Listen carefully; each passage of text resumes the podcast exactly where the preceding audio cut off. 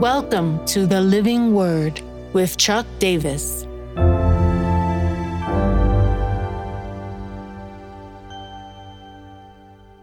Mark 5 14 to 20, Transformation. The herdsmen fled and told it in the city and in the country, and people came to see what it was that had happened. They came to Jesus and saw the demon possessed man, the one who had the legion, sitting there, clothed and in his right mind, and they were afraid. And those who had seen it described to them what had happened to the demon possessed man and to the pigs. And they began to beg Jesus to depart from their region. As he was getting into the boat, the man who had been possessed with demons begged him that he might be with him. And Jesus did not permit him, but said to him, Go home to your friends and tell them how much the Lord has done for you, and how he has had mercy on you.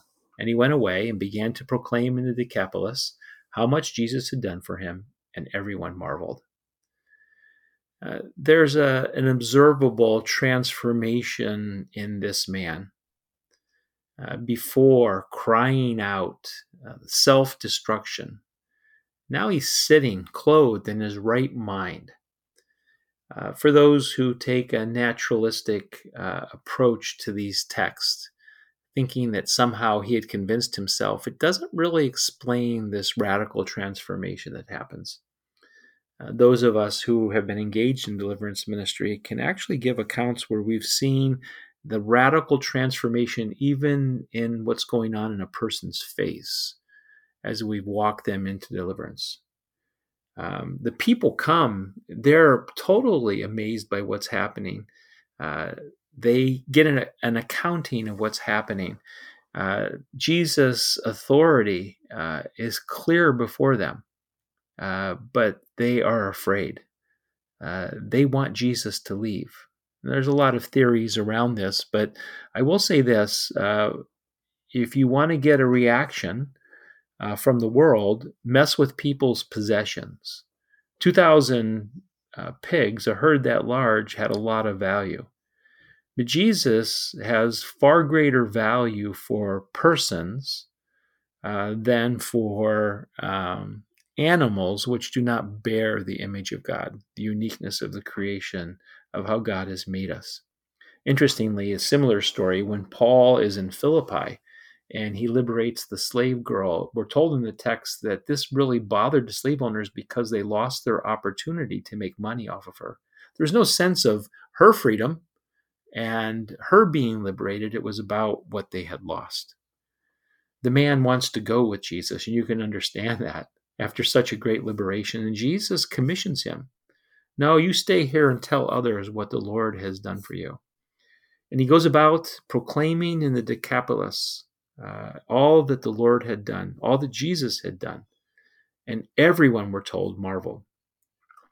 That's interesting because in chapter 6 and 53, Jesus is going to cross back over, and it says that people recognize him and they begin bringing people to Jesus. It also leads to the second multiplication story. A lot of scholars have wrestled with why does are there two bread multiplications? The second bread multiplication happens to thousands of people on that side of the lake. And how did it begin? Began with a man being liberated from the bondage he was in. Uh, maybe this is part of the design of God making it so fantastic uh, that de- demons would occupy pigs and run into the lake because he's starting a movement. It needed to be that clear. Uh, my own experience was my first deliverance situation when I was uh, 27 years old. Uh, God made it so clear. The manifestations were so strong that you wouldn't deny it. As I've moved along, I've learned that it doesn't have to be that dramatic. Uh, I think God did that initially to take away any doubt in my mind. Uh, but now that I recognize this battle between darkness and light, uh, it's less demonstratable. Uh, the so what of this passage is a reminder that when the kingdom of God moves forward, it's not only with proclamation, it's with demonstration. And we need to always remember that even with healing and the casting out of darkness, there's no guarantee that people are going to believe it will be an open door. Uh, it may create people to have fear and they won't ha- want to have anything to do with that because uh, their allegiance is bound to other places. The now what of the passage is to ask God where He wants me to be alert to the places that He's orchestrating uh, to draw others to Himself. Uh, we might not see the immediate results in that space, but in pushing back darkness, we may come back in a few years and find out that there are many who have been drawn into relationship because we stood in our authority uh, to declare liberation for people, for circumstances, for institutions, uh, for places that God has placed us in this world. Lord, thank you once again for these accounts that give us insight and how to move in your kingdom authority. Uh, we come against any spirit of fear that would seek to cause us to hide or shrink back.